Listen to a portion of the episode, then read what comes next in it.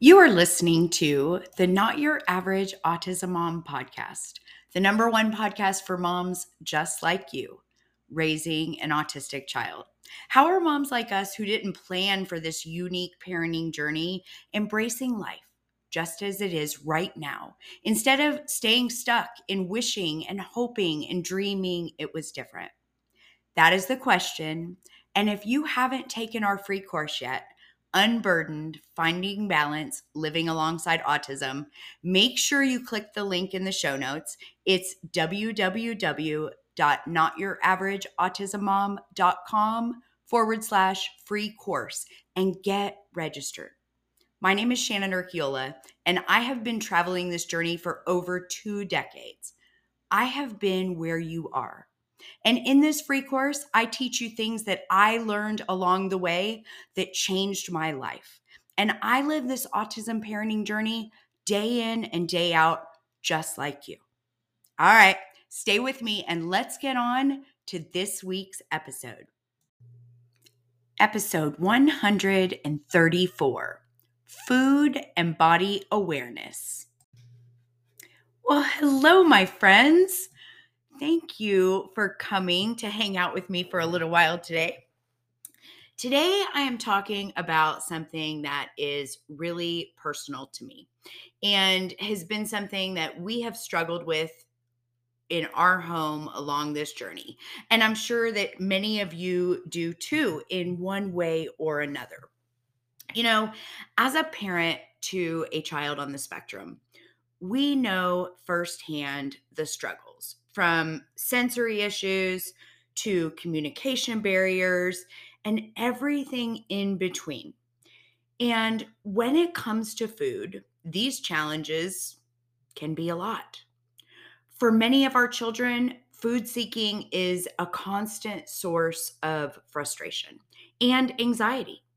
They may constantly ask for food, even when they might have just eaten or maybe they fixate on specific foods or textures of foods and won't even entertain any other foods.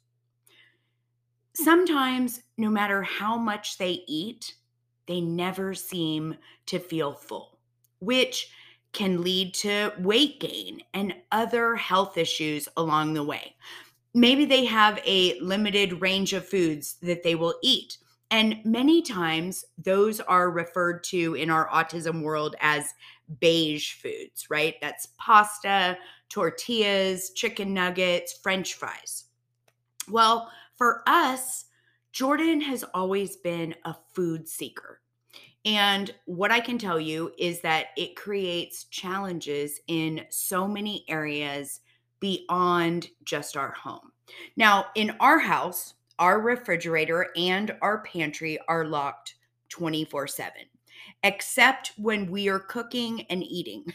And on top of that, we have made a small pantry area in our closet, in our bedroom, for what we like to call quick grab foods that we can't even leave in the pantry because if we're cooking and he can put it in his pocket or open it and take a big, uh, you know, scoop with his finger like peanut butter, then it can't be in the pantry. And yes, this is our life. And to us, it's just normal. But it's quite interesting if we have anyone visiting and staying here because of course we're like, "Hey, by the way, before we all, you know, turn in for the night, do you need a water or anything before bed because there's no getting anything in this house after bedtime. It's like Fort Knox around here. And you know, it's really it's more than that. I mean, think about going on vacation with a group of people or even just going to stay with family who just can't imagine that Jordan would literally hit the fridge or the pantry in the middle of the night. Yeah. We travel with locks and we pray that their appliances and pantry will work with our locks. and unfortunately, this is something that we have just never figured out, right? We don't know the answer. We don't know why. We considered Prader Willi syndrome, which, if you don't know what that is, food seeking is one of the signs of Prader-Willi syndrome. It's a constant craving for food which can result in rapid weight gain. And they never feel full, which, you know, that's just one of the many complications um, you know, that come along with it. And then there was a time that we thought it might be medication when we were on the medication merry-go-round. But like I said, we never found an actual answer. So, still today, and he is 26 years old, we have to do things in our life that just aren't typical. But to us, it is our life, and it's just what we do. So, while there is no definite answer, there are several factors that may contribute to this behavior. The first of them you know, many children with autism have a heightened sense of smell or taste or texture, which can make certain foods just unappealing to them. They might also have difficulty communicating their hunger or fullness, which in turn can lead to overeating and some of our kids might engage in food seeking behavior as a form of self stimming, which to them can be calming or soothing, right? Another thing I wanted to talk about in this episode is what's called interception, which is a term used to describe the process in which the body perceives and interprets internal body signals like hunger, thirst, pain. You might also have heard it referred to as interoceptive awareness, right? When they're referring to it when we're talking about sensory issues. So I wonder do any of your children seem to have a very high pain tolerance? Or maybe they don't drink enough? That is Jordan. And interception is an important aspect of just overall body awareness. And it's critical to many of our basic functions, like regulating hunger and thirst, controlling our breathing and our heart rate, and sensing and responding to pain for many of our kids on the spectrum, their interception can be impaired or disrupted. And when it is, it can contribute to food seeking behaviors, as well as other health issues like dehydration or poor nutrition. And for our kids who also have anxiety, interception may be hypersensitive right? Which leads to a heightened awareness of body sensations like their heart rate, breathing, which, you know, in corresponding, you know, what that does is that just increases their anxiety or their p- symptoms of panic. And as parents, it can be challenging to manage these food seeking behaviors. However, there are some strategies that you can use to help them develop a healthy relationship with food altogether. And I think that's kind of what I want to talk about today. I want to give you some ideas and some strategies that you might be able to use depending on what kind of food issues you're dealing with in your home. And first, I think that it's important that you have to eliminate any underlying medical or psychological issues that might be possible. Like many of our kids have GI issues and that can affect their appetite or their digestion or constipation or maybe they have co occurring conditions like anxiety or ADHD, and those can also impact their eating habits.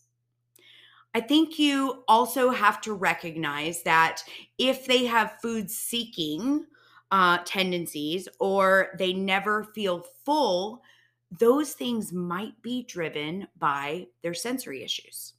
And you can often work with your child's OT therapist because they can often help develop a more uh, varied and balanced diet that can take their sensory needs into account. And I know many OT therapists also specialize in food therapy, another thing you might want to look at. Another thing that you can do is use visual supports, right? Create a visual schedule for meals and snacks, showing them what healthy portions look like. You know, many of us have used social stories to help them understand expectations around eating, like using utensils, waiting their turn. You can do the same thing with portion sizes and teaching them to eat to enough I think one of the best things that you can do is, you know, to also create a positive and supportive environment around food.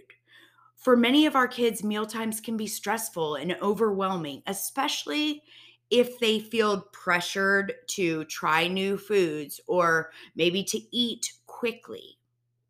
So try to create a calm and relaxing environment around food right? Turn off the television. Anything that will help them feel more comfortable to and open to trying something new. Maybe you dim the lights. Maybe you have soft music or maybe you're just allowing them the time they need to eat at their own pace. You also want to establish regular mealtime routines because that can help them understand when it's time to eat and when it's time to stop. And I know for some of us and our family dynamics, that can be really difficult. But what it does, it not only gives them a sense of predictability and control over their environment, but it can also be very calming for them. You also want to provide them with healthy snacks throughout the day, right? That can keep their blood sugar levels stable and help prevent them from feeling overly hungry. Choose snacks that are low in sugar, high in protein, cheese, nuts, yogurt. Those are things that will keep them feeling full longer. And I know our kids often have a limited range of foods that they will eat, but I also want to encourage you to continue to offer them a variety of foods to help them expand their palate. Don't give up. You want to continue to encourage them to try new things and don't get discouraged, mama. Don't get discouraged. And for those of you, for our members, I just want to let you know we added several new resources in the member portal this month on food aversions and practical strategies that you can find in the family resource section. So make sure that you go check those out too. You know, this is fun stuff that we go through, right? It's like this never ending maze of uncertainty. And I, when I was doing this episode, I thought back to a few years ago, and some friends of ours were renting this amazing cabin in Highlands, North Carolina. And there were going to be like 15 of us going. And it sounded like so much fun. And I remember I was like, sure, yeah, we'll come. Well, because Dave is such a voice of reason and balances my often impulsivity really well, he said, What about the food? Jeez, I would have never even thought about that. But he was right. I mean, think about, you know, vacations with a lot of people. What is there everywhere? Food. Food in the refrigerator, food all over the kitchen, on the island, food downstairs in the playroom where the pool table is. There was no way, unless we locked Jordan in a room overnight, that this was going to work for us. We can't possibly expect everyone to adapt to meet the needs of our family. We can't expect them to lock up all the food on their vacation. And you know what?